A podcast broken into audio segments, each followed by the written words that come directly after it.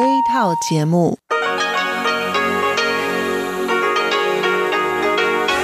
ที่นี่สถานีวิทยุเรดิโอไต้หวันอินเตอร์เนชันแนล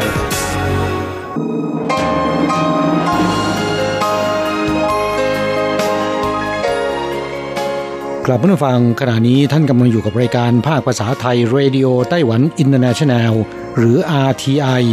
ออกกระจายเสียงจากกรุงไทเปไต้หวันสาธารณรัฐจีน เป็นประจำทุกวันนะครับ นอกจากรับฟังทางเครื่องรับวิทยุได้แล้ว ยังสามารถรับฟังรายการผ่านระบบออนไลน์ได้ที่ thai.rti.org.tw หรือที่ RTI Fanpage นะครับ ขอเชิญติดตามรับฟังรายการของเราได้ ตั้งแต่บัดนี้เป็นต้นไป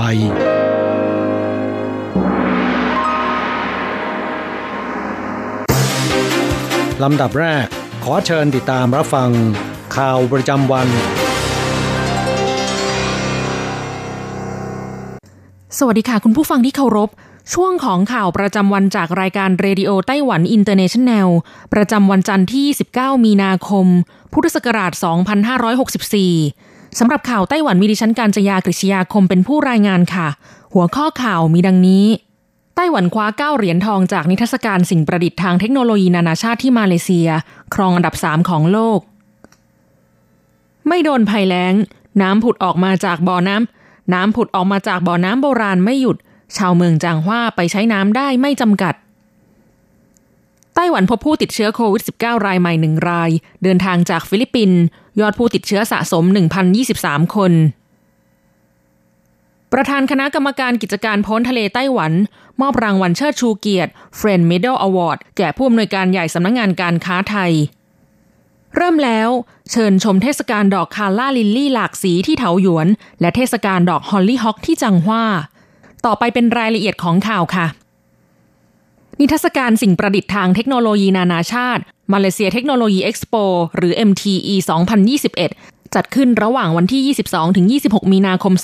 2564 ที่ประเทศมาเลเซีย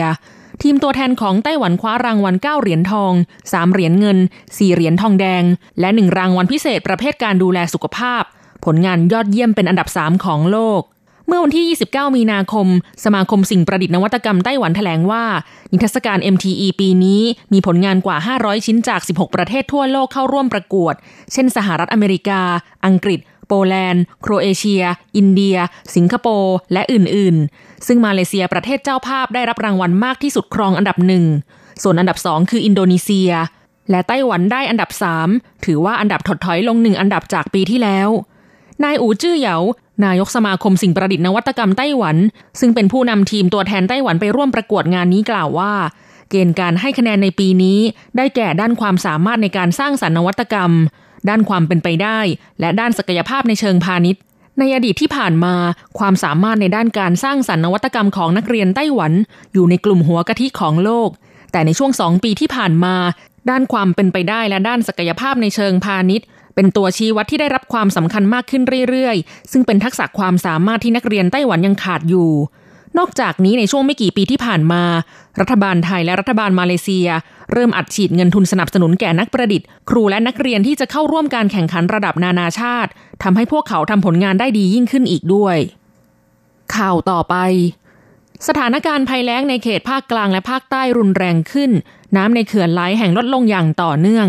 รัฐบาลจึงต้องใช้มาตรการจำกัดการใช้น้ำ โดยสลับกันหยุดจ่ายน้ำให้แก่ภาคครัวเรือนในพื้นที่เมืองเหมียวลี่และไถจง โดยวิธีจ่ายน้ำ5วัน หยุดจ่าย 2 วัน ตั้งแต่วันที่ 6 เมษายนนี้เป็นต้นไป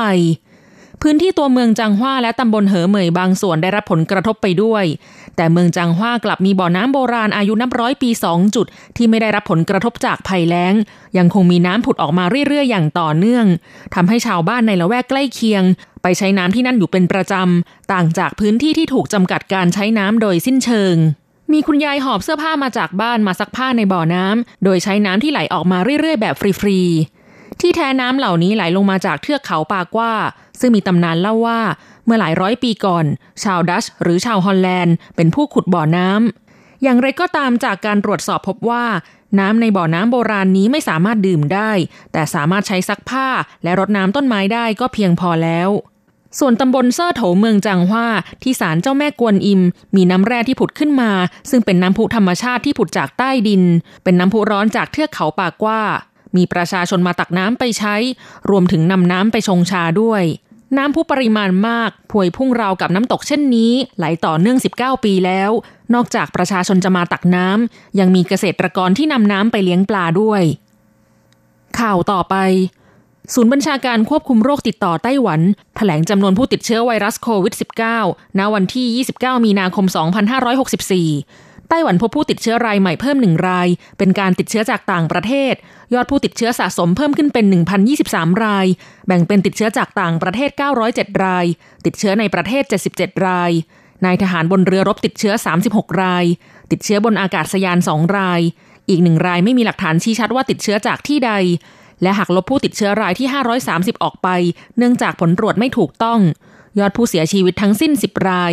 รักษาหายแล้ว 979 ราย กำลังอยู่ระหว่างรักษาในโรงพยาบาล 34 รายสำหรับผู้ติดเชื้อรายใหม่หนึ่งราย คือผู้ป่วยรายที่ 1024 ติดเชื้อมาจากฟิลิปปินส์เป็นชายไต้หวันวัย 30 กว่าปี เดินทางไปทำงานที่ฟิลิปปินส์เมื่อเดือนธันวาคมปีที่แล้ว และกลับไต้หวันเมื่อวันที่ 12 มีนาคม มีผลตรวจเชื้อโควิด -19 เป็นลบก่อนเดินทาง 3 วัน ขณะเดินทางเข้าไต้หวันไม่มีอาการป่วยใด ๆ หลังจากเดินทางเข้าไต้หวันแล้ว เข้าสู่กระบวนการกักตัวในที่พักอาศัย ในระหว่างกักตัวเมื่อวันที่ 25 มีนาคม ผู้ป่วยรายนี้เริ่มมีอาการประสาทรับกลิ่นผิดปกติ หน่วยงานสาธารณสุขส่งตรวจที่โรงพยาบาล ผลตรวจยืนยันติดเชื้อในวันนี้ ค่าดัชนี CT 26.6 การตรวจหาภูมิคุ้มกันต่อเชื้อโควิดชนิด IgM และ IgG ผลเป็นบวก แสดงว่าติดเชื้อมานานแล้วกว่า 2 สัปดาห์ขึ้นไป ก่อนผลตรวจพบยืนยันติดเชื้อ 2 วันอยู่ในช่วงกักตัวในที่พักอาศัย ไม่ได้สัมผัสติดต่อกับใคร เจ้าหน้าที่ที่เกี่ยวข้องกับการตรวจเชื้อผู้ป่วยรายนี้ได้ดำเนินมาตรการป้องกันอย่างเหมาะสม จึงไม่มีผู้ติดต่อสัมผัสที่อยู่ในข่ายต้องติดตาม ข่าวต่อไปเมื่อวันที่ 26 มีนาคมที่ผ่านมา นายถงเจิ้นเหวียน ประธานคณะกรรมการกิจการพ้นทะเลไต้หวัน ได้มอบรางวัล Friend Medal Award ให้แก่นายธงชัยชาสวัสดิ์ ผู้อำนวยการใหญ่สำนักงานการค้าและเศรษฐกิจไทยไทเป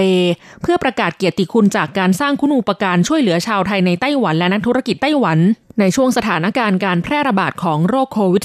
-19 และผลักดันกิจการระหว่างไต้หวันกับไทยด้วยดีตลอดมาเช่นให้ความช่วยเหลือชาวไต้หวันทั้งนักธุรกิจและนักศึกษาไต้หวันจำนวน 1,797 ราย ที่ไม่สามารถกลับไทยได้ เนื่องจากการระบาดของโรคโควิด -19 ให้สามารถเดินทางกลับไทยได้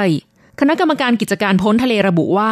ปีที่แล้วไต้หวันบริจาคชุดป้องกัน 15,000 ชุด และหน้ากากอนามัยกว่า 1 ล้านชิ้นให้ประเทศไทย โดยนายธงชัยชาสวัสดิ์เป็นผู้แทนรับมอบ และแจกจ่ายไปยังโรงพยาบาลแต่ละแห่งในประเทศไทย รัฐบาลไทยยังนำหน้ากากอนามัยที่รัฐบาลไต้หวันมอบให้ ส่งไปยังเจ้าหน้าที่การทูตที่ประจำในต่างประเทศทั่วโลก แสดงให้เห็นถึงมิตรภาพอันดีระหว่างไต้หวันและไทย นอกจากนี้นายถงเจิ้นเหวียน ประธานคณะกรรมการกิจการพ้นทะเล ยังได้มอบรางวัล Formosa Professional Middle Award ให้แก่นางสุจิตราลาภธีรวุฒิหรือเหอสู้เจิน กรรมการที่ปรึกษาอาวุโสกิจการพ้นทะเลประจำประเทศไทย ซึ่งช่วยเหลือนักธุรกิจไต้หวันที่ตกค้างในไต้หวัน ให้สามารถเดินทางกลับประเทศไทย 1,797 คน ในช่วงสถานการณ์โรคโควิด -19 ตลอดจนช่วยรัฐบาลไต้หวันในการผลักดันนโยบายด้านกิจการพ้นทะเล และสร้างคุณูปการให้แก่การทูตเพื่อสาธารณะ ข่าวต่อไป ช่วงหยุดยาวเทศกาลเชงเม้งในไต้หวันใกล้จะมาถึงแล้ว ปีนี้ได้หยุดติดต่อกัน 4 วัน ตั้งแต่วันศุกร์ที่ 2 ถึงวันจันทร์ที่ 5 เมษายนเทศกาลดอกไม้ชนิดต่างๆ ทั่วไต้หวัน มีดอกไม้ทยอยบานสะพรั่งต้อนรับนักท่องเที่ยว เช่นเทศกาลดอกคาร่าลิลลี่หลากสีที่นครเถาหยวน 2021 เทศกาลดอกฮอลลี่ฮอกที่ตำบลเหวียนหลินเมืองจางฮวาเริ่มเปิดงานเมื่อวันเสาร์ที่ผ่านมา กรุงไทเปก็มีเทศกาลดอกคาร่าลิลลี่ที่จูจือหูบนภูเขาหยางหมิงซัน เทศกาลดอกกุหลาบไทเป และสวนดอกไม้นานาพันธุ์ที่สวนสาธารณะต้าอันเซินหลิน ส่วนเดือนพฤษภาคมมีเทศกาลดอกไฮเดรนเยียที่ภูเขาหยางหมิงซันเทศบาลแต่ละท้องถิ่น เชิญชวนประชาชนใช้ช่วงวันหยุดยาว เดินทางไปพักผ่อนหย่อนใจด้วยการเที่ยวชมดอกไม้ เทศกาลดอกคาร่าลิลลี่หลากสีที่นครเถาหยวน จัดขึ้นที่บนเขตพื้นที่เกษตรกรรมและนันทนาการซีไฮเขตต้าหยวนนครเถาหยวน ตั้งแต่วันที่ 27 มีนาคมถึง 11 เมษายน มีดอกคาร่าลิลลี่หลากสี 60,000 ต้น ดอกลิลลี่ 20,000 ต้น และดอกไม้อื่น ๆ ละลานตา รวมกว่า 200,000 ต้น บนพื้นที่ขนาดประมาณ 30 กว่าไร่ส่วนที่ตำบลเวียนหลินเมืองจางฮว่าจัดงานเทศกาลดอกฮอลลี่ฮอก โดยย้ายไปจัดที่ทุ่งข้างสวนสาธารณะออกกำลังกายต้าผูหลี หรือสวนสาธารณะเขตตะวันตก มีดอกฮอลลี่ฮอกกว่า 20 สายพันธุ์ ประมาณ 10,000 ต้น เริ่มงานตั้งแต่วันที่ 27 มีนาคม ไปจนถึงสิ้นเดือนเมษายน ขณะนี้มีดอกบานไม่ถึง 20%คาดว่าจะบานทั้งหมดในช่วงต้นเดือนเมษายนเปิดให้เข้าชมวันจันทร์ถึงศุกร์เวลา 7 นาฬิกาถึง 18 นาฬิกา โดยมีวันหยุดพักบำรุงรักษาสวนดอกไม้ในวันที่ 12 เมษายน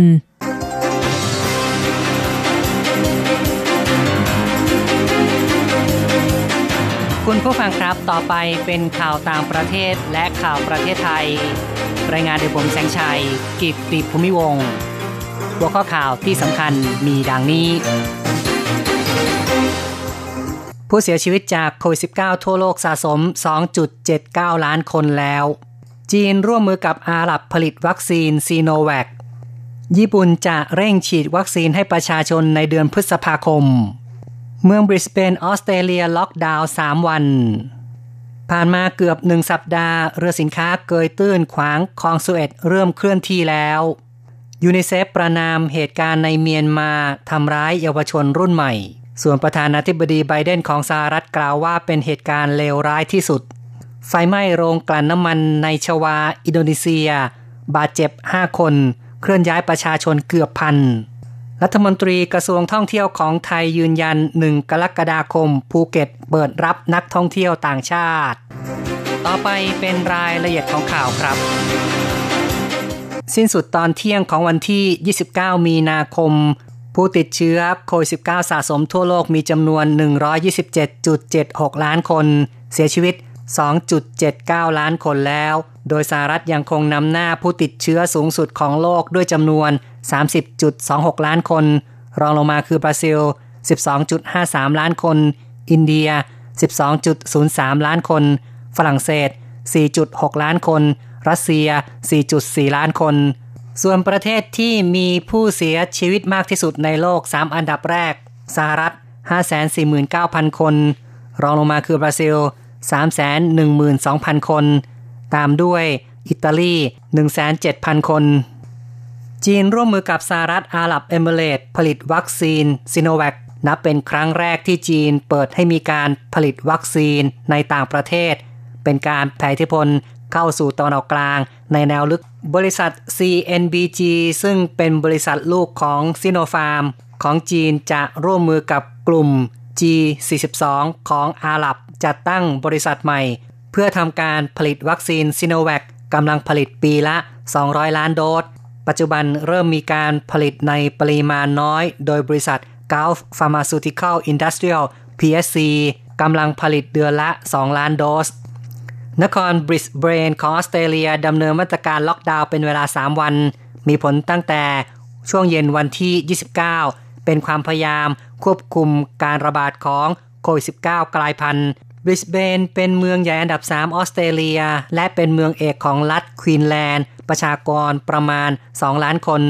คำสั่งล็อกดาวน์มีผลตั้งแต่ 17 นาฬิกาของวันที่ 29 แต่มีข้อยกเว้นสำหรับประชาชนที่มีความจำเป็นต้องทำงาน มีภารกิจเกี่ยวกับสุขภาพ จับจ่ายซื้อของออกกำลังกาย ที่ญี่ปุ่นทางการถแถลงว่าจะเร่งฉีดวัคซีนให้ประชาชนในเดือนพฤษภาคม นายทาโรโคโนะรัฐมนตรีกระทรวงปฏิรูปการปกครองของญี่ปุ่นถแถลงว่า ญี่ปุ่นจะไม่ขาดแคลนวัคซีนโควิด -19 คาดว่าจะได้รับสัปดาห์ละ 10 ล้านโดส ตลอดเดือนพฤษภาคม ดังนั้นจะเร่งฉีดวัคซีนให้แก่ประชาชน ญี่ปุ่นเริ่มฉีดวัคซีนให้แก่ประชาชนตั้งแต่เดือนกุมภาพันธ์ แต่ล่าช้ากว่าประเทศเศรษฐกิจสำคัญอื่น ๆ ของโลก และใช้วัคซีนของไฟเซอร์เพียงขนานเดียว ส่วนวัคซีนของแอสตราเซเนกาและโมเดอร์นากำลังอยู่ระหว่างการพิจารณาอนุมัติ ข่าวต่อไปครับ เรือ Ever Given ซึ่งเกิดอุบัติเหตุเกยตื้นขวางคลองสุเอตในอียิปต์เมื่อวันอังคารที่แล้ว เริ่มเคลื่อนที่ได้แล้วในตอนเช้าวันที่ 29 หลังปิดกั้นเส้นทางเดินเรือสำคัญของโลกผ่านมาเกือบหนึ่งสัปดาห์ เว็บไซต์ติดตามการจราจรทางทะเล Vessel Finder และ My Ship Tracking รายงานตรงกันว่าด้านท้ายของเรือ เริ่มเคลื่อนออกจากริมฝั่งด้านตะวันตกของคลองซูเอช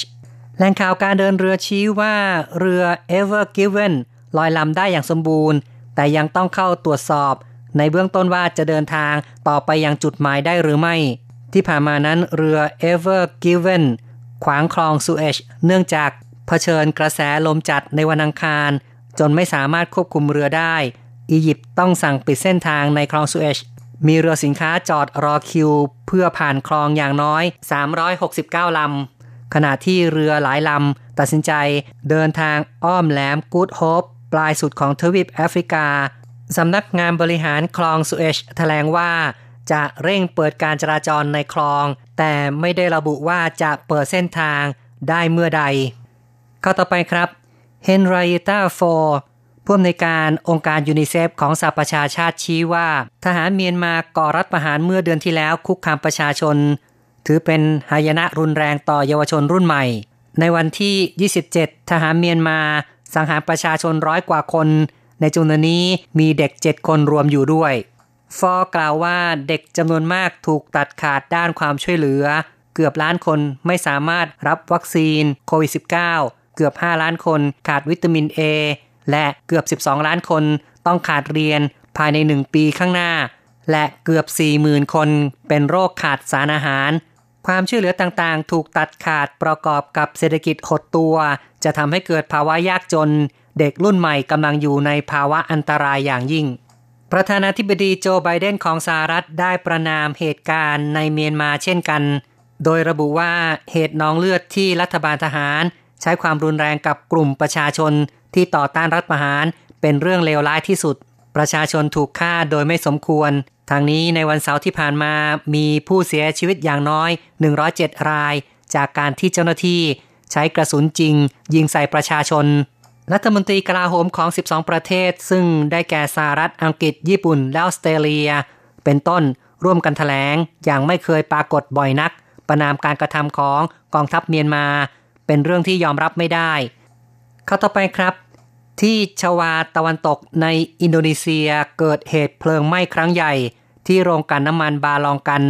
มีผู้ได้รับบาดเจ็บ 5 ราย และต้องเคลื่อนย้ายประชาชนเกือบ 1,000 คนที่อาศัยอยู่รอบบริเวณโรงกลั่นน้ำมัน บริษัทเบอร์ตามิน่าซึ่งเป็นบริษัทน้ำมันของรัฐบาลอินโดนีเซียถแถลงว่าโรงกลั่นน้ำมันดังกล่าว มีกำลังผลิตวันละ 125,000 บาร์เรล เพลิงไหม้เกิดขึ้นในสภาพอากาศเลวร้าย ขณะนี้ยังไม่ทราบสาเหตุที่แท้จริง แต่ในช่วงเกิดเหตุมีฝนตกหนักและมีฟ้าผ่า ในช่วงเช้าวันที่ 29 ยังคงมีเพลิงลุกไหม้ ซึ่งได้มีการปิดโรงกันและควบคุมการไหลของน้ำมัน เพื่อไม่ให้ไฟลุกลามออกไป ต่อไปติดตามข่าวจากประเทศไทยครับ กระทรวงสาธารณสุขของไทยจะสนับสนุนกองทัพในการป้องกันโควิด -19 ชายแดนไทยเมียนมา หลังจากที่ชนกลุ่มน้อยทะลักเข้าชายแดนไทยเมียนมา กระทรวงสาธารณสุขได้แถลงว่า มีการหารือกับกองทัพ จะไม่ให้ชนกลุ่มน้อยเข้าไทย แต่จัดที่พักตามชายแดน พร้อมจัดส่งวัคซีน ฉีดป้องกันเจ้าหน้าที่ไทยตามชายแดน หากทางแม่ทัพภาค 3 ต้องการความช่วยเหลือ ใช้การสนับสนุน ตรวจหาเชื้อ ด้วยรถชีวนิรภัยพระราชทาน และวิเคราะห์ผล เมืองภูเก็ตของไทยจะเปิดรับนักท่องเที่ยวต่างชาติตั้งแต่ 1 กรกฎาคม นายพิพัฒน์รัชกิจประการรัฐมนตรีว่าการกระทรวงการท่องเที่ยวและกีฬา แถลงว่าตั้งแต่หนึ่งกรกฎาคม จังหวัดภูเก็ต เปิดรับนักท่องเที่ยวต่างประเทศ ที่ฉีดวัคซีนครบ 2 เข็ม โดยไม่ต้องกักตัว เมื่ออยู่ภูเก็ตครบ 7 วัน หากตรวจไม่พบเชื้อ สามารถเดินทางท่องเที่ยวทั่วประเทศได้ โดยก่อนเปิดรับนักท่องเที่ยวจะต้องมีการฉีดวัคซีน ให้คนในเกาะภูเก็ต ได้อย่างน้อย 70%กระทรวงสาธารณสุขกำลังเร่งหาวัคซีน ตามจำนวนที่ต้องการให้ แต่หากไม่สามารถฉีดวัคซีนได้ครบกำหนด จะใช้วิธีการบล็อกพื้นที่ท่องเที่ยว ไม่ให้ปะปนกับพื้นที่ที่ประชาชนยังไม่ได้รับวัคซีนข่าวต่อไปครับ บริษัทร่วมทุนญี่ปุ่นในไทยมีจำนวนเพิ่มขึ้น การสำรวจแนวโน้มการลงทุนของบริษัทร่วมทุนญี่ปุ่นในประเทศไทยปี 2563 พบว่าบริษัทร่วมทุนญี่ปุ่นมีจำนวน 5,856 บริษัท เพิ่มขึ้น 412 บริษัท เมื่อเทียบกับการสำรวจเมื่อ 3 ปีที่แล้ว ในด้านการจำแนกประเภทอุตสาหกรรมนั้น พบว่าการลงทุนอันดับหนึ่งคือ อุตสาหกรรมการผลิต อันดับ 2 คือการค้าส่งและค้าปลีก อันดับ 3 คือการบริการ องค์การส่งเสริมการค้าต่างประเทศญี่ปุ่น หรือว่าเจโทซึ่งเป็นผู้ทำการสำรวจชี้ว่า แม้ได้รับผลกระทบจากโควิด -19 บริษัทร่วมทุนญี่ปุ่นไทย ยังเพิ่มมากกว่า 400 บริษัท และยังมีบริษัทดำเนินกิจการต่อไปสูงถึง 5,856 บริษัททำให้เจโทยังคงสนับสนุนการลงทุนร่วมญี่ปุ่นในประเทศไทยอย่างแข็งขัน คุณผู้ฟังครับ ต่อไปเป็นรายงานอัตราแลกเงิน อ้างอิงตอนบ่ายวันที่ 29 มีนาคม โอนเงิน 10,000 บาทใช้ 9,380 เหรียญไต้หวัน แลกซื้อเงินสด 10,000 บาทใช้ 9,720 เหรียญไต้หวัน และโอนเงิน 1 เหรียญสหรัฐใช้ 28.58 เหรียญไต้หวัน ข่าวจาก RTI ในวันนี้จบลงแล้วครับ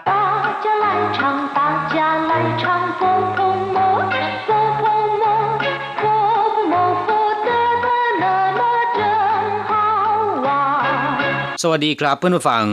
พบกันในบทนี้เราจะมาเรียนบทเรียนที่ 9 ของแบบเรียนชั้นต้น บทที่ 9 ในเจียน ตัวไหน ในบทนี้เราจะมาเรียนคำสนทนาเกี่ยวกับสีของเสื้อผ้าอาภรณ์นะครับ อันดับแรกนั้นเรามาฟังคุณครูอ่านบทเรียน ทั้งในจังหวะปกติและจังหวะช้าๆอย่างละหนึ่งรอบ ขอให้เพื่อนผู้ฟังอ่านตามด้วยนะครับ第九课哪件一课文哪件上衣是你的？在你后头的那件是我的。 是红的这件吗？不是，蓝的那件才是我的。哪件上衣是你的？在你后头的那件。是我的，是红的这件吗？不是，蓝的那件才是我的。ครับผู้ฟังมาอธิบายความหมายของสนทนาบทนี้นะครับที่เจียวเคอในเจียนบทที่9ตัวไหน哪件上衣是你的เสื้อนอกหรือว่าเสื้อแจ็คเก็ตตัวไหนเป็นของคุณ ในเจียนก็คือตัวไหนช่างยีแปลว่าเสื้อแจ็คเก็ตหรือว่าเสื้อนอก是你的เป็นของคุณในเจียนช่างยี是你的เสื้อนอกตัวไหนเป็นของคุณ在你后头的那件是我的ตัวที่อยู่ข้างหลังคุณเป็นของผม后头เราเรียนมาแล้วนะครับ แปลว่า ข้างหลังในเจียนตัวนั้น是我的 เป็นของผม是红的这一件吗สีแดงตัวนี้ใช่ไหม是红的สีแดง这一件吗ตัวนี้หรือ不是蓝的那件才是我的ไม่ใช่ ตัวสีน้ำเงินนั้นถึงจะใช่ของผม หรือถึงจะเป็นของผม不是ก็คือไม่ใช่才是我的ถึงจะเป็นของผม หรือถึงจะใช่ของผม ครับผู้ฟัง ในบทนี้มีคำสองคำที่คล้ายคลึงกันนะครับ ออกเสียงคล้ายๆกัน ขอให้ผู้ฟังต้องระมัดระวังนะครับ อย่าได้สับสน นั่นก็คือคำว่าในเจียนแปลว่า ตัวไหนเป็นคำถามนะครับในเจียนแปลว่าตัวนั้น ระวังอย่าใช้ผิดนะครับ ต่อไปขอให้พลิกไปที่หน้า 40 เราจะไปเรียนรู้คำศัพท์ใหม่ๆ ในบทเรียนนี้กันและเช่นเคยขอให้อ่านคำศัพท์ตามคุณครูหนึ่งรอบก่อน二生字与生词一 见见红红蓝蓝黄黄绿绿二上衣上衣衣服衣服喜欢喜欢ครับผู้ฟังมาอธิบายความหมายของคำศัพท์ในบทนี้นะครับ เจียน เป็นศัพท์บอกจำนวน แปลว่า ผืน แปลว่าตัวหรือว่าเรื่องนะครับ ใช้กับสิ่งของหรือว่าเหตุการณ์เฉพาะอย่าง อย่างเช่นว่า อีเจียนอีฝู เสื้อผ้าตัวหนึ่ง อีเจียนฮั่นชันเสื้อกล้ามตัวหนึ่ง หรือจะแปลว่าเรื่องก็ได้นะครับ อย่างเช่นว่า อีเจียนชื่อเรื่องเรื่องหนึ่ง แปลว่าคดีก็ได้ อย่างเช่นว่าสิงชื่ออ่นเจียนคดีอาญาหมินชื่ออ่นเจียนความแพ่งหรือคดีแพ่งคำศัพท์ต่อไปนะครับ หง แปลว่าแดง อย่างเช่นว่า หงเซ่อสีแดง หงเป่าสือทับทิมหรือว่าพลอยสีแดง หงฉา ชาแดง หงเต้า ถั่วแดงหรือถั่วสีแดงนะครับ หงจง แปลว่าบวมเป่ง บวมแดง ซึ่งหมายถึงอาการเจ็บ หงเปา ซองสีแดง หรือที่ภาษาจีนต้าจิ๋วเรียกว่าอังเปา ซึ่งเป็นซองกระดาษสีแดงภายในมีเงิน เป็นธรรมเนียมอย่างหนึ่งของชาวจีนที่ผู้อาวุโสกว่า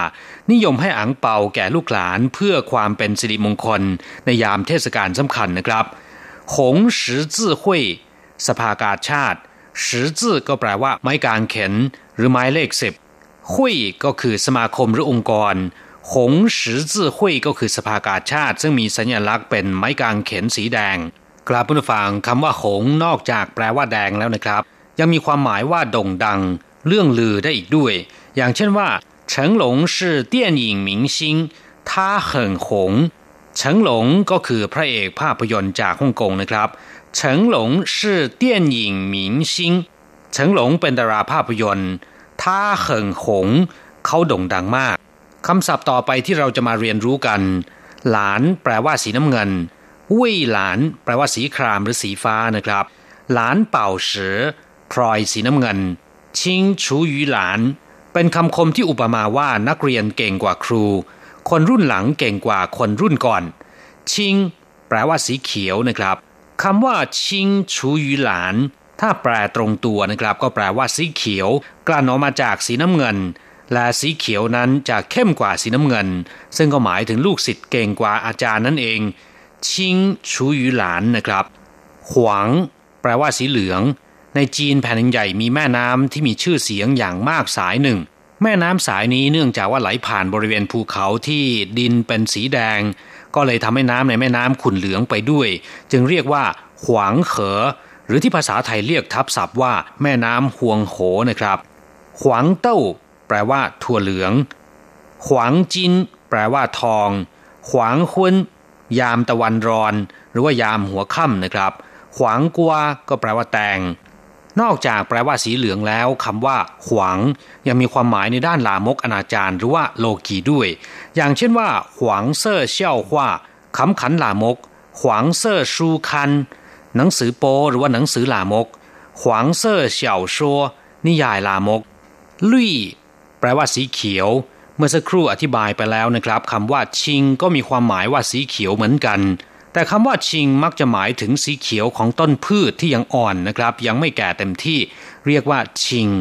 แต่ลุยหมายถึงเขียวนะครับ เช่นว่า หงควาลุยเย่ดอกสีแดงใบสีเขียวลุยฉา ชาเขียวลุยเต้า ถั่วเขียวลุยเหยวเหยวเขียวชะอุ่มครับนอกจากสีที่เรียนมาแล้วก็ยังมีสีอื่นๆนะครับ อย่างเช่นว่า สีดำภาษาจีนเรียกว่าเฮเซอร์ สีขาวเรียกว่า白色สีม่วงเรียกว่าจื่อเซอร์上衣แปลว่า เสื้อ เสื้อแจ็คเก็ต หรือว่าเสื้อนอกนะครับ衣服แปลว่า เสื้อผ้าอาจจะเป็นเสื้อนอก เสื้อชั้นใน หรือกางเกงก็แล้วแต่นะครับ เรียกรวมๆว่า衣服 喜欢หมายถึง ชื่นชอบ ชอบ หรือว่ารักในสิ่งใดสิ่งหนึ่งนะครับ อย่างเช่นว่า 我好喜欢这个工作ผมชอบงานนี้มาก你喜欢这里的环境吗คุณชอบสิ่งแวดล้อมของที่นี่หรือไม่我很喜欢这里ผมชอบที่นี่มากกราบผู้ฟังหลังจากที่เรียนรู้คำศัพท์ในบทเรียนนี้ผ่านไปแล้ว ต่อไปขอให้พลิกหนังสือไปที่หน้าที่ 41 เราจะมาทำแบบฝึกหัด ขอให้ทุกคนอ่านตามคุณครูนะครับ 三代换练习， 你喜欢这件红衣服吗？我不喜欢你喜欢哪件？黄的、绿的那两件我都喜欢。你喜欢这件红衣服吗คุณชอบเสื้อสีแดงตัวนี้ไหม คุณชอบเสื้อสีแดงตัวนี้ไหม我不喜欢ผมไม่ชอบ你喜欢哪件คุณชอบตัวไหน黄的绿的那两件 หัวเต้าฉีควานตัวสีเหลือง สีเขียว ทั้งสองตัวผมชอบทั้งนั้นครับผู้ฟัง สนทนาบทนี้หวังเป็นอย่างยิ่งว่า จะทำให้ท่านพูดคุยสนทนาภาษาจีนในเรื่องสีได้คล่องแคล่วมากยิ่งขึ้นนะครับ เราจะกลับมาพบกันใหม่ในบทเรียนถัดไป สวัสดีครับ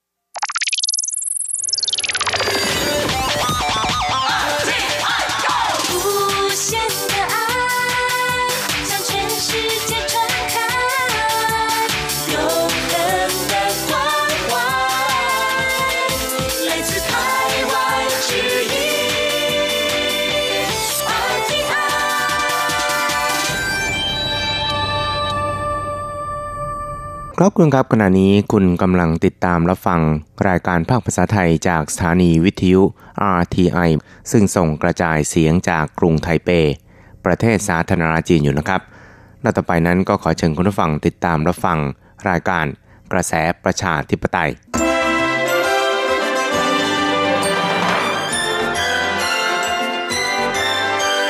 กระแสประชาธิปไตยประชาธิปไตยนำเราสู่ความหวัง ขอต้อนรับคุณฟังสู่กระแสประชาธิปไตย โดยกฤษณัยสายประพาส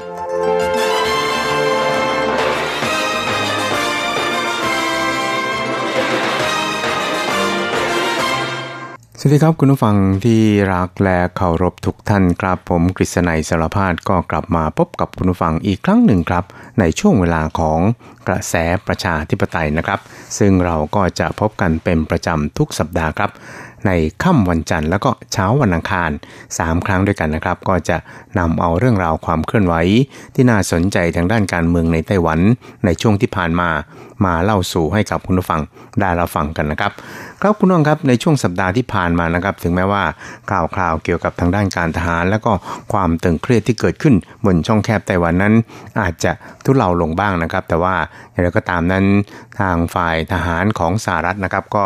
ได้ออกมาเตือนเหมือนกันนะครับว่าจริงๆแล้วเนี่ยนะครับ การลุกล้ำไต้หวัน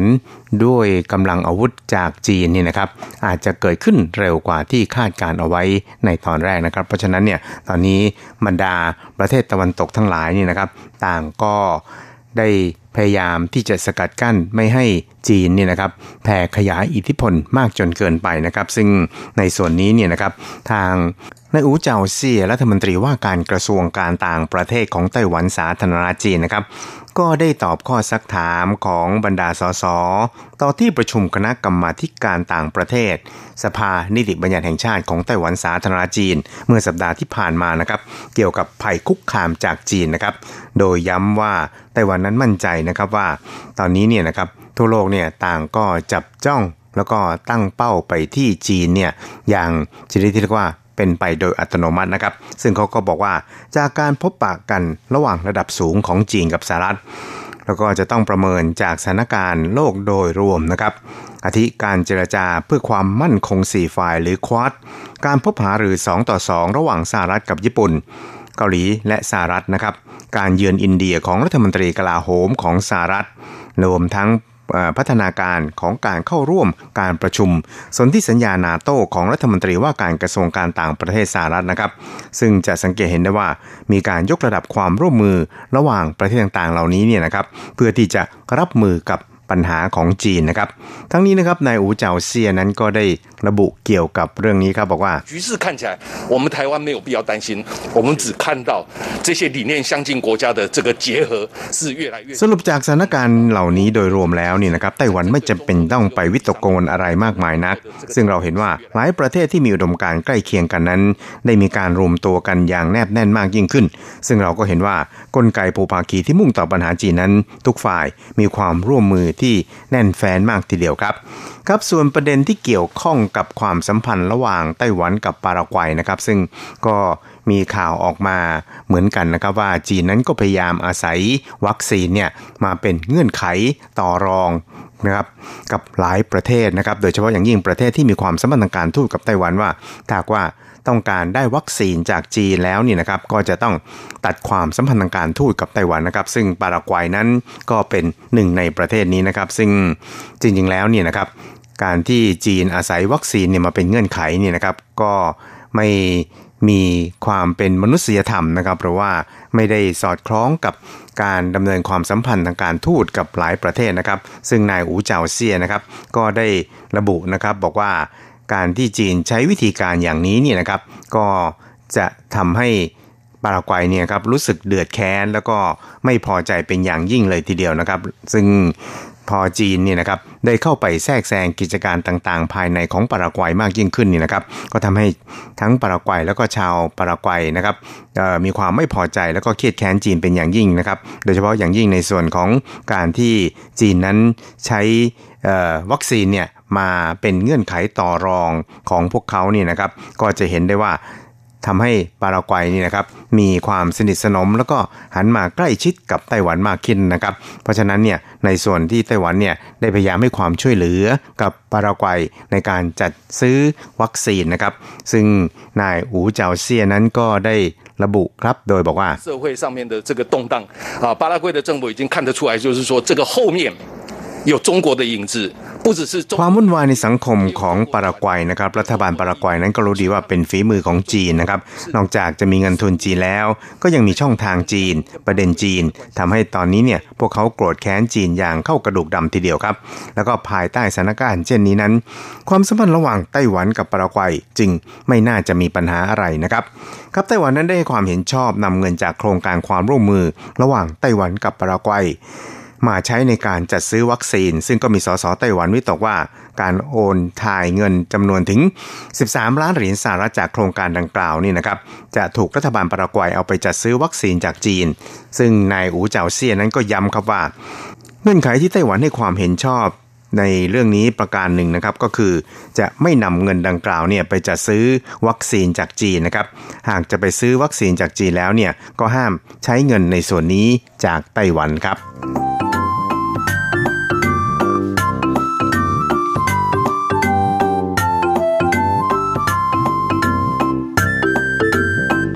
ครับอีกเรื่องหนึ่งครับเราไปดูกันที่กระแสต้านแรคโตพามีน แล้วก็อนุรักษ์สาหร่ายปะการังในไต้หวันนั้นก็รู้สึกว่าตอนนี้ก็มาแรงพอสมควรนะครับซึ่งถือเป็นเรื่องปวดหัวของรัฐบาลพรรค DPP พอสมควรเลยทีเดียวนะครับ ครับหลังจากที่พรรคก๊มินตั๋งนะครับ ก็เป็นพรรคฝ่ายค้านในไต้หวันได้จับมือกับบรรดาเอ่อ NGO นะครับ ต่างๆเนี่ยรวบรวมรายชื่อผู้สนับสนุน ให้จัดการลงประชามติ ในประเด็นการนำเข้าเนื้อหมู ที่มีสารแลคโตพามีนหรือว่าสารกระตุ้นเนื้อแดงจากสหรัฐนะครับ ซึ่งเกรงว่าจะส่งผลกระทบต่อสุขภาพของประชาชนรวมทั้งประเด็นเกี่ยวกับการรักษาหลายปะการังที่เป็นสิ่งธรรมชาติที่หายากครับกว่าจะสะสมเป็นสาหร่ายปะการังได้เนี่ยก็ต้องใช้เวลานานกว่า 7,000 ปีทีเดียวครับ ซึ่งก็คาดว่าน่าจะมีการจัดการลงประชามติใน 2 ประเด็นนี้ พร้อม ๆ กันในช่วงเดือนสิงหาคมที่จะถึงนี้นะครับ แล้วก็ในช่วงที่ผ่านมาครับกระแสการสนับสนุน 2 ประเด็นดังกล่าวนั้นก็รู้สึกว่าจะพุ่งสูงขึ้นอย่างเห็นได้ชัดนะครับ เกินกว่าร้อยละห้าสิบทีเดียวเพราะฉะนั้นเนี่ยโอกาสที่ประเด็นการลงประชามติทั้งสองประเด็นจะผ่านการรับรองนั้น น่าจะค่อนข้างเป็นไปได้พอสมควรเลยทีเดียวนะครับ ซึ่งก็ทำให้รัฐบาลพรรคดีพีเนี่ยรู้สึกว่าจะต้องเร่งดำเนินการในการประชาสัมพันธ์ให้ประชาชนเนี่ยนะครับได้เล็งเห็นถึงความสำคัญนะครับแล้วก็เล็งเห็นถึงการที่ไต้หวันนี่นะครับจะต้องนำเข้าหรือว่าเปิดตลาดเนื้อ หมูที่มีสารแลคโตพามีนให้แก่สหรัฐเพื่อแลกกับผลประโยชน์บางอย่างให้แก่ประเทศชาตินะครับ ซึ่งตอนแรกเนี่ยพรรคดีพีนั้นก็ได้วางเฉยครับ แต่ว่าพอเห็นว่าคะแนนนิยมนะครับ หรือว่ากระแสของทั้งสองประเด็นนี้นะครับเริ่มมาแรงนี่นะครับก็เริ่มมีความเคลื่อนไหวในการที่จะประชาสัมพันธ์ให้ ประชาชนเนี่ยได้เข้าใจนะครับแล้วก็ทำความเข้าใจกับบรรดา NGO ด้วย ทั้งนี้นะครับนายโจจางจีโฆษกพรรคดีพีก็บอกว่า รัฐบาลนั้นจะพยายามรวบรวมความคิดเห็นที่หลากหลายต่างๆ มาประกอบการพิจารณา เพื่อวางแนวนโยบายยุทธศาสตร์ที่เหมาะสมที่ดีที่สุดนะครับ โดยไม่มีสิ่งที่เรียกว่าแนวรบหลักหรือว่าเลี่ยงการประทะ แต่จะพยายามทำความเข้าใจกับทุกภาคส่วนของสังคม ที่สนใจในประเด็นดังกล่าวอย่างเต็มที่ครับ ทั้งนี้ก็เพื่อที่จะทำความเข้าใจประเด็นที่มีการลงประชามติครับครับผลการสำรวจความคิดเห็นของประชาชนเกี่ยวกับทั้งสองประเด็นดังกล่าวนะครับ ก็ปรากฏว่า มีผู้ถูกสำรวจสูงถึง 62%นะครับ เห็นด้วยกับการคัดค้านนโยบายการนำเข้าเนื้อหมู ที่มีสารแลคโตพามีนจากสหรัฐนะครับ แล้วก็นอกจากนี้ยังมีอีก 54%ครับที่เห็นด้วยกับประเด็นการรักษารายปะการัง ที่รัฐบาลมีแผนการจะสร้างสถานีเก็บกักก๊าซธรรมชาติ เพื่อแก้ปัญหาขาดแคลนพลังงานนะครับ ก็ทำให้รัฐบาลประธานาธิบดีชาอิงหวนนั้น ได้รับแรงกดดันจากทั้งสองประเด็นเนี่ยไม่น้อยเลยทีเดียวนะครับ นายโจจางเจียนะครับก็ได้ระบุเกี่ยวกับเรื่องนี้นะครับ บอกว่าอย่างเช่นในช่วงที่ผ่านมานั้น ที่พรรคกุมินตังสนับสนุนการลงประชามติ ประเด็นโรงงานไฟฟ้านิวเคลียร์แห่งที่ 4 ซึ่งพรรคดีพีไม่ว่าจะเป็นประธานาธิบดีใช่นายกรัฐมนตรีซูนะครับตลอดจนถึงภายในพรรคเองเนี่ยต่างก็มีจุดยืนที่แน่วแน่มั่นคง ที่จะพัฒนาไต้หวันนั้นเป็นเกาะที่ปลอดจาก หรือว่าปลอดนิวเคลียร์นะครับ แล้วก็มีจุดยืนที่แตกต่างจากของพรรคกุมินตังโดยสิ้นเชิงครับ เพราะฉะนั้นเนี่ยจึงเป็นผลดีต่อการที่จะทำความเข้าใจกับประชาชนในประเด็นการลงประชามติ ให้ชัดเจนยิ่งขึ้นได้นั่นเองนะครับครับเพราะฉะนั้นเนี่ยเราก็คงจะต้องติดตามกันนะครับว่า การจัดการลงประชามติในส่วนนี้เนี่ยนะครับ จะออกหัวหรือออกก้อยเพราะว่านโยบายทั้งสองนั้นถือว่าเป็นนโยบายสำคัญของรัฐบาลท่านประธานาธิบดีชาอิงหวนครับ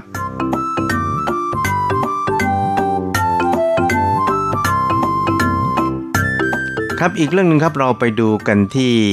ในช่วง 5 ปีที่ผ่านมานะครับ ปรากฏว่ามีชาวเวียดนามเนี่ยสละสัญชาติของตัวเองกว่า 20,000 คนนะครับ ซึ่งกว่าครึ่งหนึ่งนั้นก็ขอมาเข้าสัญชาติของไต้หวันสาธารณจีนนะครับ ครับรายงานฉบับหนึ่งที่ส่งมอบให้แก่รัฐบาลเวียดนามพิจารณาเมื่อเร็วๆนี้นั้น ได้ระบุครับว่า ในช่วงระหว่างปี 2016 ถึง 2020 หรือ 5 ปีที่ผ่านมาครับ มีชาวเวียดนามขอสละสัญชาติมากถึง 24,370 คนนะครับ เพื่อไปขอเข้าถือสัญชาติของประเทศอื่นแทน และกว่าครึ่งหนึ่งนะครับ หรือนับหมื่นที่ขอเข้าถือสัญชาติไต้หวันครับ ทั้งนี้นะครับ VN Express ในเวียดนามรายงานว่า รายงานฉบับหนึ่งของนายเงียนผู้ตง ประธานาธิบดีของเวียดนามนะครับแล้วก็เป็นเลขาธิการใหญ่ของพรรคคอมมิวนิสต์เวียดนามด้วย ได้เสนอเข้าสู่การพิจารณาของรัฐสภาเวียดนาม เมื่อสัปดาห์ที่ผ่านมา ระบุว่าในช่วง 5 ปีที่ผ่านมานั้นชาวเวียดนามขอเข้าถือสัญชาติไต้หวันมากที่สุดถึง 10,000กับ245 คนรองลงมาได้แก่เยอรมนี 9,294 คน และเกาหลีใต้ 1,418 คนนะครับ ส่วนประเทศอื่นๆ นั้นก็ประกอบไปด้วยสิงคโปร์ ญี่ปุ่น ฮ่องกง นอร์เวย์ เนเธอร์แลนด์ และก็สหรัฐ สถิติของทางการเวียดนามนั้นบอกว่า ในแต่ละปีนั้นมีชาวเวียดนามกว่า 1 0 0 0 0แสนคน ที่เดินทางออกจากเวียดนามไปใช้ชีวิตในต่างประเทศนะครับ ปัจจุบันนั้นมีชาวเวียดนามกระจายตัวอยู่ในถึง 130 ประเทศทั่วโลก รวมทั้งสิ้นกว่า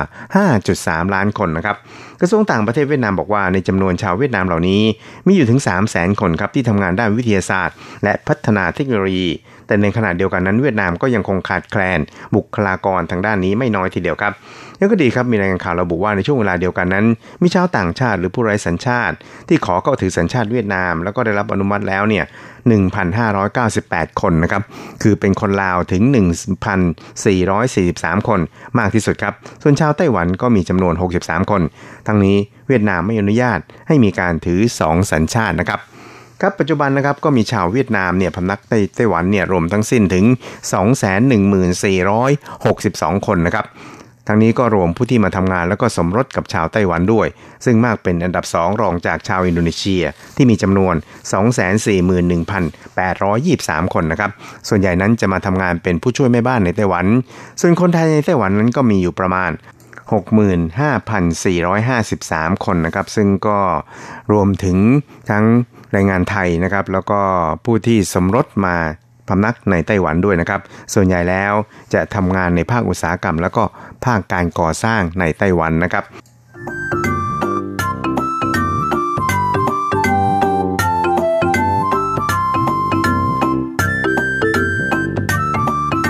ครับคุณครับเวลาของกระแสประชาธิปไตยในวันนี้ก็หมดลงแต่เพียงเท่านี้ครับ เราจะกลับมาพบกันใหม่ในสัปดาห์หน้า สวัสดีครับ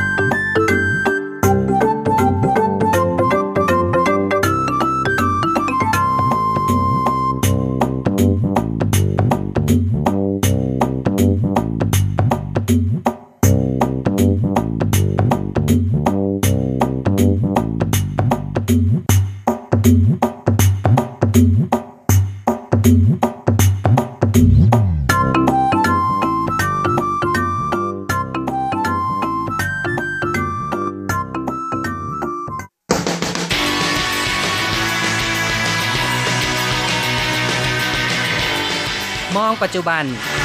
โลกปัจจุบัน เปลี่ยนแปลงตลอดเวลา ทุกอย่างไม่หยุดอยู่กับที่ ย้อนอดีต ย้อนดูเรื่องราว วัฒนธรรม ความคิด ความเป็นอยู่ของผู้คนในอดีต มองปัจจุบัน ย้อนอดีต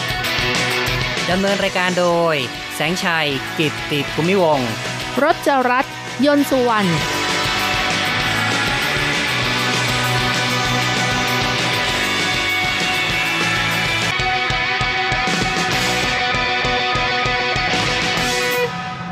คุณผู้ฟังครับพบกันอีกแล้วในมองปัจจุบันย้อนอดีตนะครับ ในวันนี้เราจะมองเรื่องราวของวันเชงเม้งกันนะครับ แล้วก็เราจะมาพูดคุยในเรื่องของการเส้นไหว้ด้วยผลไม้ในช่วงของวันเชงเม้งค่ะ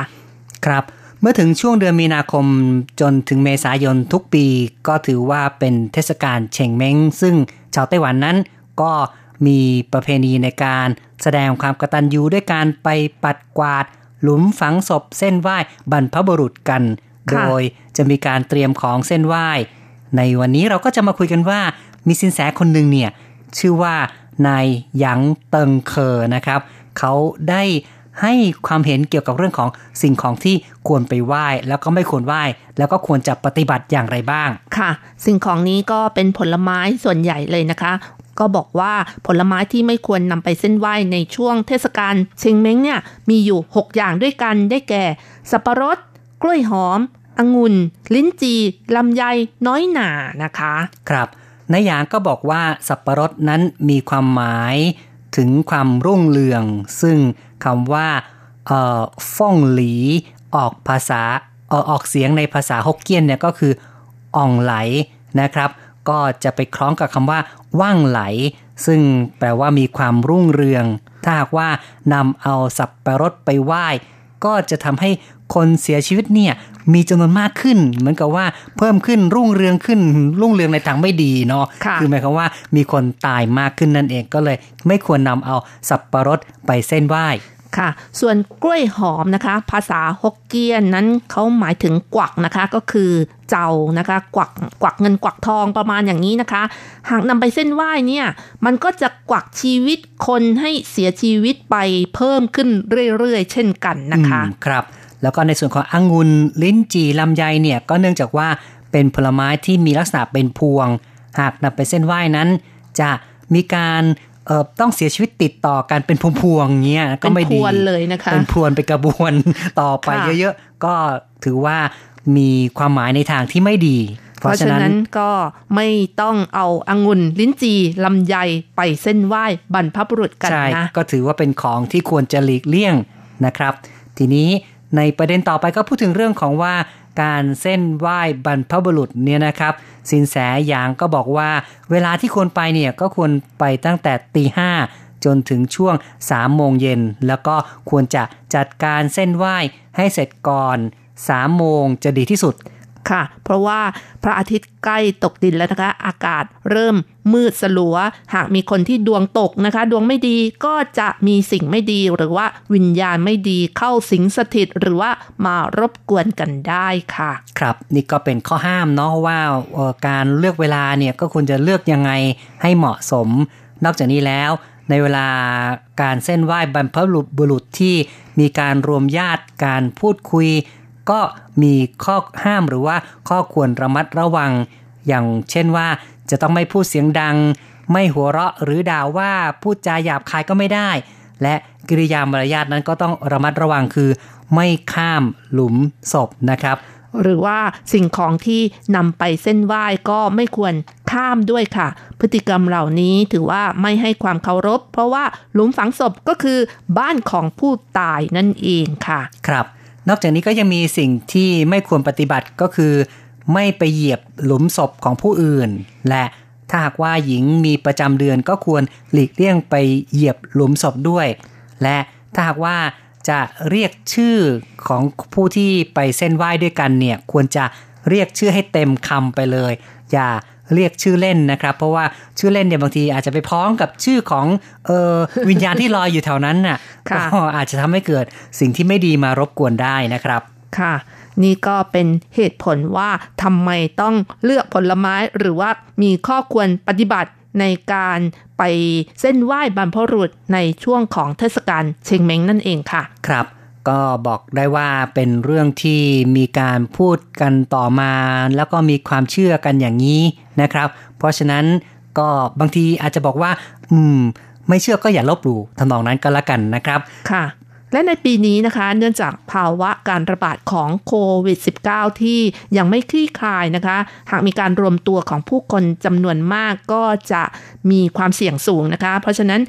รัฐบาลก็ขอให้ประชาชนเส้นไหว้บรรพบุรุษทางออนไลน์ค่ะทันสมัยเนาะเดี๋ยวนี้รู้สึกว่ามีการเอิ่มกระตุ้นหรือว่ามีการส่งเสริมให้เส้นไหว้ออนไลน์มากขึ้นเรื่อยๆ แล้วก็ทำแบบเหมือนจริงเลย คือว่าสามารถที่จะไปถ่ายรูปจากสถานที่จริงเข้ามาในเว็บไซต์นะครับ แล้วก็ดูเหมือนว่า ทำได้ง่ายมากด้วยแล้วอยากจะเอาของวิจิตรพิสดารวิวิเศษเลิศหรูอย่างไร ก็เลือกได้เลือกเป่าฮื้อก็ได้ เลือกหูฉลามก็ได้ เลือก iPhone ดีไหมคะเนาะไอโฟนะนครับแล้วก็ต้องมีสายชาร์จด้วยใช่ไหมคะ มีคนส่งทางไลน์นะคะเขาก็ล้อกันนะคะว่าเอ่อคนขายของที่จะเผาให้บรรพบุรุษนะคะครับก็เชียร์ให้ซื้อ iPhone ของสตีฟจ็อบไปด้วยนะคะอืมใช่ แล้วพอซื้อแล้วก็เชียร์ซื้อสาย ชาร์จด้วยนะคะ แล้วพอซื้อสายแล้วก็บอกเอา power bank ด้วย อ๋อเนาะต้องครบเซตครบทุกอย่างเลยนะครับ เสร็จแล้วคนซื้อก็บอกว่า เอ๊ะ ขอนำบัตรหน่อยได้ไหม คนขายก็ถามว่าเอาไปทำไม เออ นั่นน่ะสิ ไปทำไมดีอะ ก็เผาให้ผู้ตายไงโอ้บอกว่า เออเซอร์วิสหลังใช้ไง นะครับ ก็ต้องมีเอ่อ after sale service ด้วยเนาะ ก็เผานามบัตร ตามไปด้วยเลย นี่ แล้วคนขายจะถูกเผาไหมเนี่ย งงเลยนะคะ นั่นน่ะสิครับ อืมค่ะนี่ก็เออเป็นของฝากเล็กๆ น้อยๆนะคะ เกี่ยวกับเรื่องของการเส้นไหว้เชงเม้งนะครับค่ะเอาละครับเราพูดถึงว่าเดี๋ยวนี้ก็นิยมเส้นไหว้ออนไลน์นะครับ แล้วก็บางคนที่เอาความสะดวกก็ไปเส้นไหว้ออนไลน์จริง ๆ แหละค่ะ แต่ว่าบางคนก็ไปเส้นไหว้ที่สุสานโดยเฉพาะเลยนะคะ เขาก็บอกว่าควรจะแบ่งเวลาไปปัดกวาด เส้นไหว้บรรพบุรุษในเวลาที่แตกต่างกันไป อย่าไปกระจุกอยู่ในช่วงเวลาเดียวกันนะคะ เพราะจะทำให้รถติดได้แล้วก็ผู้คนแออัดนะคะ และปัจจุบันส่วนใหญ่ก็จะใช้วิธีเผาและเก็บ กระดูกของผู้ตายนะคะไว้ในหออัฐิทำให้ไม่ต้องถางหญ้าหรือว่าเติมดินให้กับหลุมฝังศพนะคะ เพราะฉะนั้นการไปเส้นไหว้ก็ไม่ต้องดูเลิกษ์ดูยาม สะดวกเวลาไหนก็ไปเวลานั้น หรือว่าไม่ใช่เทศกาลเชงเม้งก็ไปไหว้ได้ แต่อย่างไรก็ตาม สินแสก็แนะนำว่า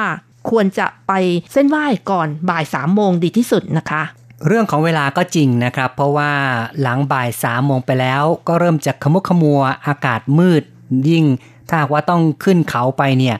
จะไม่สะดวกในการขับรถนะครับทัศนวิสัยไม่ดี เพราะฉะนั้นการไปเส้นไหว้ก่อนบ่ายสามโมงคือให้เสร็จก่อนบ่ายสามโมงแล้วก็กลับลงมาเลยเนี่ยจะเป็นวิธีการที่ปลอดภัยนะครับ ส่วนการเส้นไหว้ที่สุสานนะคะ สินแสบอกว่าทางที่ดีที่สุดก็ต้องเลือก เลิกษ์ยามดีด้วย แล้วก็ดูว่าชงกับผู้ที่ไปเส้นไหว้หรือเปล่านะ ชงนี่คืออะไรครับ ก็คือเอ่อปีอะไรชงกับอะไรอย่างนี้นะอ๋อคะดวงขัดกันนะครับใช่ราศีค่ะอะไรกับราศีอะไรที่เกิดการขัดกันเนี่ยก็ไม่ควรที่จะไปด้วยกันนะครับ ค่ะ สินแสบอกว่าที่ต้องดูเลิกษ์นะคะ ก็ได้แก่การไปถางหญ้าที่สุสานหรือว่าหลุมฝังศพนะคะ แล้วก็เวลาถางหรือว่าถอนต้นหญ้านี้ต้องถอนทั้งต้นและรากด้วยนะคะครับจะได้ไม่ขึ้นมาใหม่อย่างรวดเร็วเกินไปนะครับ ถอนนี่ต้องเขาบอกว่าเออถอนหญ้าต้องถอนถึงโคนถอนถึงรากนะครับ แล้วก็การกระทำต่างๆที่ยังต้องดูเลิกษ์ดูยามนะคะ ได้แก่เวลาเติมสีที่สุสาน หมายถึงป้ายบรรพบุรุษนะคะครับต้องไปเติมสีป้ายชื่อนะครับค่ะ ต้องดูเลิกษ์ด้วย แล้วก็ถ้าสุสานร้าวนะคะ เติมดินก็ต้องดูเลิกษ์ด้วยนะคะใช่ครับ นอกจากนี้แล้วก็ยังมีเรื่องของการขุดกระดูกเพื่อไปเก็บที่หออัฐิ การฝังศพบรรพบุรุษ การเก็บกระดูก การเคลื่อนจากที่เดิม เนื่องจากแผ่นดินไหวเป็นต้นเนี่ย หรือการจะย้ายกลับมาเข้าที่เดิม เหล่านี้เนี่ย สินแสเขาก็แนะนำว่าต้องดูเลิกดูยามละนะครับครับนี่ก็เป็นเรื่องราวนะครับ เกี่ยวกับสภาพของการไปเส้นไหว้ในช่วงเทศกาลเชงเม้งไม่ว่าจะไปที่สุสานหรือว่าไปที่หออัฐิก็มีการปฏิบัติกันอยู่ในไต้หวันในปัจจุบัน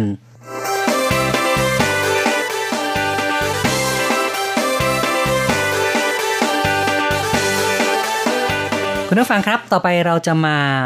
ย้อนอดีตฟังเรื่องราวเกี่ยวกับวันเชงเม้งกันนะครับ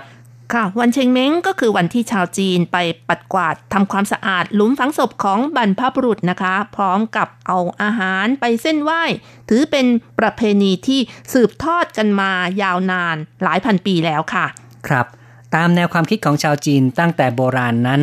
ก็มีความเชื่อในการ เส้นไหว้ฟ้าดินหรือว่าธรรมชาติต่างๆ แล้วก็เส้นไหว้บรรพบุรุษครับ ซึ่งมีคำกล่าวในภาษาจีนก็คือ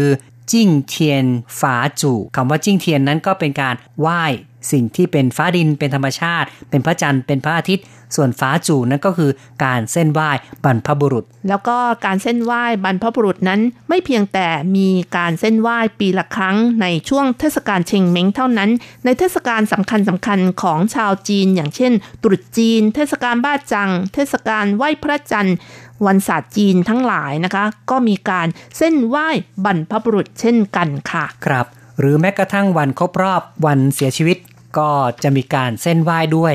ซึ่งถือเป็นการแสดงความกตัญญูอย่างหนึ่งของชาวจีน แล้วก็ตามคติของชาวจีนที่สั่งสอนสืบทอดกันมา ก็บอกกันว่า อินสุยซือหยวนเส้นจงจุยหยวนก็คือ หมายความว่า ดื่มน้ำให้รำลึกถึงต้นน้ำทำอะไรก็ต้องลำลึกถึงคุณงามความดีของบรรพบุรุษที่ล่วงลับไปด้วยนะคะ ด้วยการเส้นไหว้ แล้วก็เส้นไหว้ให้ยาวนานที่สุดด้วย ใช่นี่ก็เป็นคติเป็นความเชื่อเป็นขนบธรรมเนียมประเพณีที่ชาวจีนถือปฏิบัติกันมาอย่างยาวนาน ซึ่งในอดีตนะคะ เทศกาลเชงเม้งก็จะทำกันในวันที่ 3 เดือน 3 ตามปฏิทินจีนค่ะ โดยเรียกวันนี้ว่าเทศกาลวันที่ 3 หรือว่าซันยื่อเจียนะคะ แต่หลังจากนั้นนะคะ หลังจากที่ รัฐบาลไต้หวันเนี่ยประกาศให้วันที่ 4 หรือวันที่ 5 เดือนเมษายน เป็นเทศกาลเชงเม้ง และจัดวันนี้ให้เป็นวันหยุดราชการ หลายคนจึงใช้ช่วงเวลานี้ไปปัดกวาดหลุมฝังศพ แล้วก็เส้นไหว้บรรพบุรุษค่ะ ใช่ครับ แต่ว่าในความเป็นจริงนั้นก็สามารถที่จะไปก่อนหรือไปหลังตามแต่ความสะดวกได้ ซึ่งการไปปัดกวาดเส้นไหว้